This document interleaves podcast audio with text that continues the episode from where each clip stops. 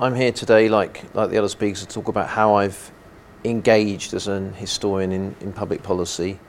I'm going to focus in particular on how I've provided evidence to parliamentary select committees and some of the issues that arise from, from doing this. First, I'm going to talk about some underlying questions that I ask myself and I suggest might be worth asking before we engage. Should we do it? Clearly, I think we should, and it's also the premise of history and policy that we should engage. But nevertheless, I think when we engage, we should be aware of the concerns of some who are less keen on the idea of historians engaging. Some of the things we've already heard about. Most importantly, that history shouldn't be distorted by the need to serve particular objectives. In the case of select committees, it will often be political objectives. So that's something we should bear in mind. But at the same time, we have to accept that when we are engaging, we may well be obliged to fit in to some extent with someone else's process, someone else's format, and you know we're engaging, so that's part of what, be it a TV format, as we've heard about, or a, or radio format, or select committee format we want the benefits of, of what they're offering, so we have to fit in to some extent. And, but all, all at the same time, doing our best not to compromise what we're doing. Why engage is the next question. First, I'd, first and foremost, the, the potential social benefits. If we have knowledge that might be of use to wider society, in my instance, public policy deliberation, we've got a duty to share it. We also have, I think, a wider responsibility to promote understanding of history and its value to a wider public. But there's another reason for engaging our own benefit. Uh, we can disseminate our research to an audience that might not otherwise be aware of it. We can have a personal impact. I'll get onto that, but it's, it's nice to think you can have a personal impact. We're all, we're all human. And we can extend our own profile and our range of contacts, which can in turn lead to further such opportunities for engagement. And I don't think we should be coy about this because when we are engaging through the media or official inquiries or whatever, we are helping those outlets. They need us to, to fill up their, their format or whatever. And it's only fair that we should get something out of it personally, above and beyond the, the social benefits I've already talked about, particularly as uh, we're unlikely to get paid very much money for our efforts. Uh, a third question is. Uh, how best to engage. One approach is to make I mean, I'm talking in polar extremes here, it's not straightforward as this, but one approach is to make generalized interventions of our own, which are more in, in the realm of creating our own spaces. If we talk in terms of power theory, you have created spaces, and that could involve things like writing articles, producing our own policy papers, organizing our own conferences, that kind of thing. Another, another approach is to uh, enter into pre-existing spaces, which is where this formats issue comes in. And, and the, the way I've done that, it, you may do that by taking part in a TV show, as I've said, or, or, or some kind of media outlet, or, or in the case of what I'm talking about, a particular official policy consultation. So these are actually somebody else's process a existing space, not one we're creating ourselves, one we're actually choosing to enter into. And as I've said, it means fitting in with a predetermined format, but the advantages are you're plugged into an existing network, you're part of a in the case of parliamentary select committees, a systematic process which is hopefully leading somewhere and in turn has inbuilt links to the policy community and is almost by definition topical because if, a, if Parliament's looking at something in a way that makes it that means it must be topical because Parliament's looking at it. So fitting into this second category, as I suggested, is the practice of responding to calls for evidence by parliamentary select committees, something I do frequently, and, and that's what I'm talking about today. This is a democratic process in that anyone can do it. You don't have to wait to be phoned up by a personal contact, you can do it. All the calls for evidence will appear on the relevant part of the parliamentary website. You can get added to electronic mailing lists of, of committees covering areas in which you're interested, so they can update you on what inquiries they're holding. So when, when a specific thing comes up that, that might be relevant to you, come you, you'll be made aware of it. And uh, often committees are grateful to receive evidence. Evidence from outside sources is something they need to validate what they're doing. Whether or not they actually take any notice of it, they need to actually show that they've taken this evidence And uh, often, uh, not always, sometimes they get lots of evidence, but often they actually struggle to get enough contributions to make it look like they've got enough. So they need you, don't forget this. And, and particularly because your, all your submissions are going to be worthwhile, reasoned, evidence-based contributions, they need you even more. So, you know, bear, bear all that in mind. Uh, you might also get asked to give oral evidence as a follow-up, as, as well as on top of your written evidence.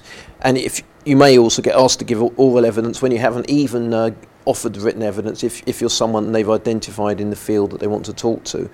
It all gets published in separate volumes. Increasingly, it's online only, but all the evidence you submit will get published and it, this evidence does get looked at more widely than you might think. You never know who's actually going to follow up on something you've written in a uh, in, in, in a submission to select committee, and you're also quite likely to get cited in any reports the committee produces as a result of its inquiries. So all of this, as I've said, is beyond the social benefits, can be good for you personally. You might get media work out of it, or be asked to write blogs, articles, uh, attend events, that kind of thing, and it can help help to establish you as, as, a, as a presence in your particular field in, in these environments.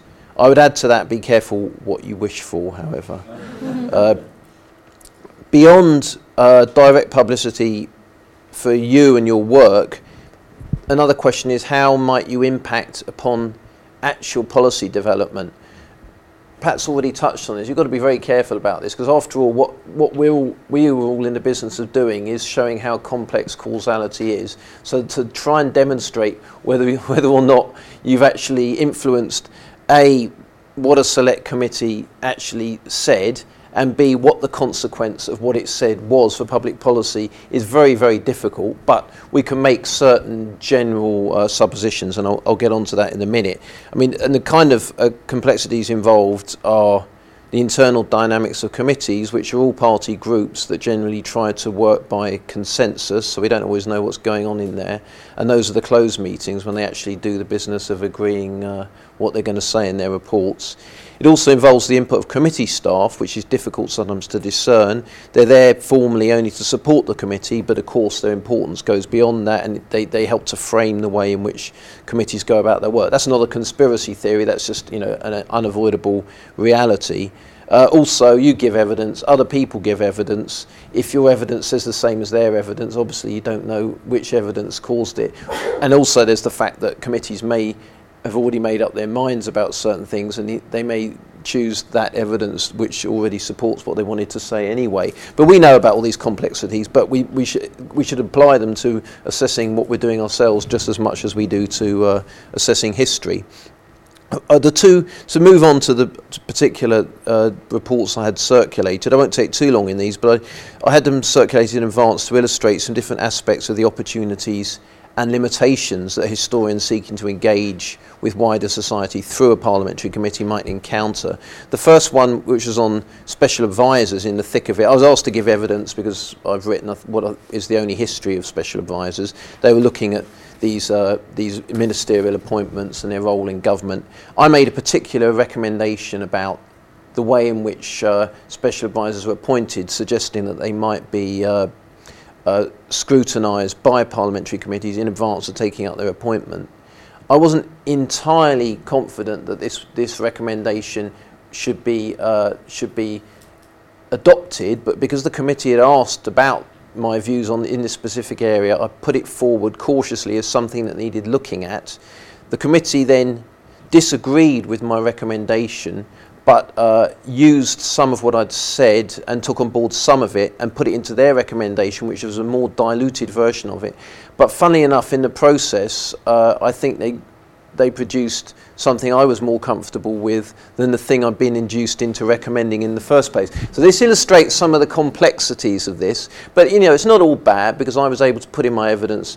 Uh, it, the, my evidence, which gets printed, the full evidence submission gets printed, we've got to be cautious about this. They didn't note any of that in their report, but that, do, that doesn't bother me too much because at least it's there in, in the small print, that's fine. And then in the end, they got to a recommendation I thought was actually pretty good that I might not have thought of myself. So, so it all, all worked out for the best in the end, except that, of course, select committees then report and the government has to respond.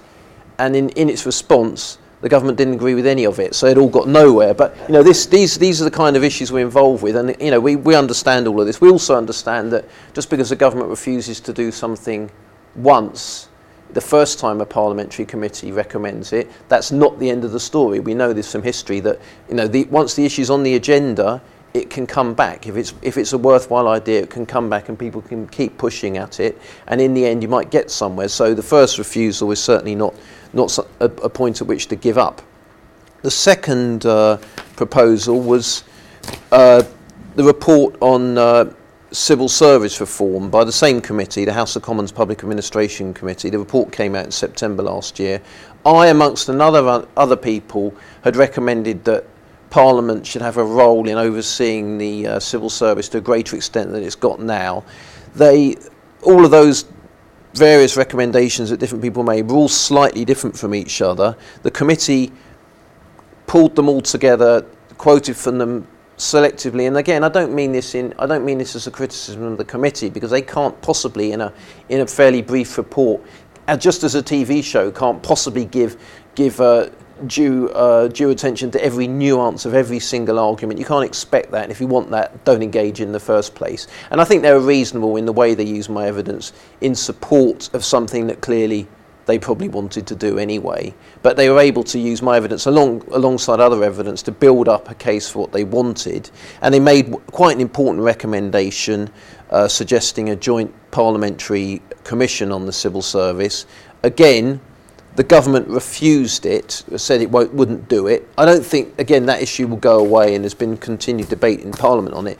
But we'll get on to the finally the way in which government sometimes responds to these things, which is way, way beyond our control and shows the limitations on the kind of influence we can have. And really, the government response to the uh, to the to the report, this second report, which this response appeared in January this year, was was was a good example of how poor quality these government responses can be. They just repeated a load of slogans over and over again, didn't re really engage with the point.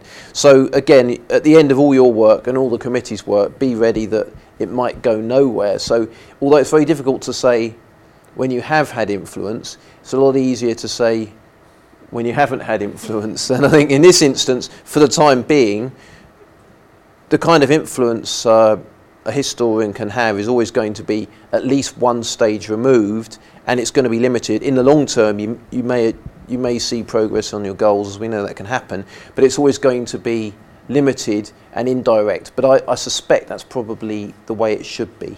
Thank you.